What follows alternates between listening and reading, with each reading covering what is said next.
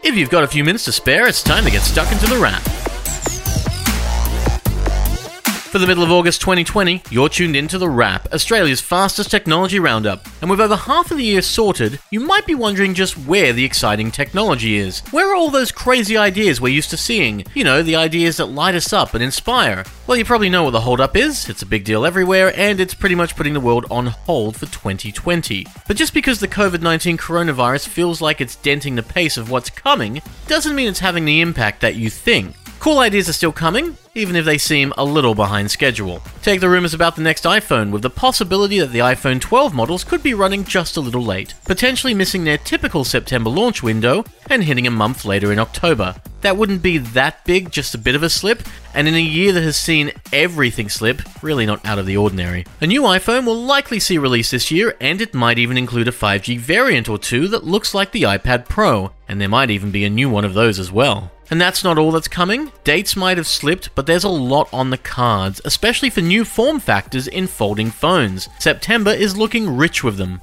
Take what's coming from Microsoft, with a bit of a surprise announcement with the Surface Duo dual-screen phone launching very shortly, shipping in September. This is new for Microsoft, and delivers two 5-inch screens joined by a 360-degree hinge, which together makes an 8-inch surface of sorts that runs Android. Now you might be thinking, wait, Microsoft, doesn't it make Windows? Why would a company that makes Windows use Android? Look, we've been down this road once before. Let's not do Windows Mobile again unless there's, actual demand for it. Android and iOS are the biggest mobile operating systems in the world. So if Apple won't let phones use iOS, let's stick with Android. No Windows Phone again, people. Let's just move on. We're definitely intrigued by the idea that Microsoft is pushing, though it's not the first. LG did a similar dual screen trick in last year's V50, but if anyone can pull it off, it's Microsoft. It just needs to get the apps right. Two screens with a hinge aren't the only foldable phones on the horizon in the coming months. Motorola also has a new foldable on the way, with a revised Razer smartphone foldable, the flip phone with a foldable screen. That new Razer is set to be announced in September, and it'll have competition from Samsung, which also has a flip phone with a foldable screen, coming in the 5G variant of its Galaxy Z Flip.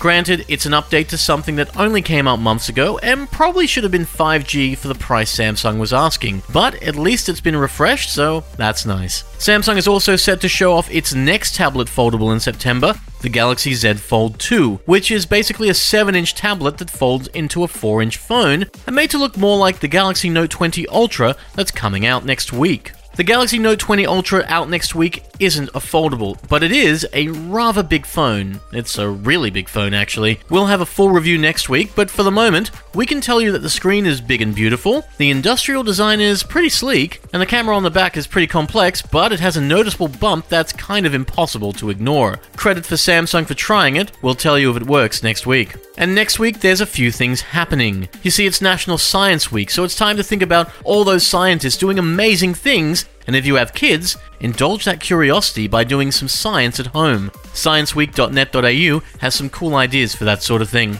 It's also National Scams Awareness Week because scams are a big deal lately. Hey, they're big all the time. They fleece people out of hundreds of millions of dollars across Australia every year. While there's too much to tell people about scams in the space of time we have left, there are some tips worth remembering because there are a lot of scams, even now. Typically with scammers, there's a hope of endearing themselves to you as something you need to respond to. A scammer might call several times, hang up, and leave a message. And this type of scam is called a Wangiri, or a cut once and run scam. And it's all about convincing you the call is urgent and to have you either call back or click. Don't do it. Don't click on a message. Don't call back. It's a rabbit hole of deceit. Trust numbers from people and places you know. And whatever link says it's coming from something you do know, like a bank or a post office, well, read that link carefully and maybe call the bank or the post office to find out whether they sent it. There are a lot of dodgy links going out, and scammers will pretend to be banks, the government, the post, even Facebook. The hope is that you click and follow without question. And scammers will do anything and everything to get your details, and they're not going to stop. Because it works. You just have to be more aware.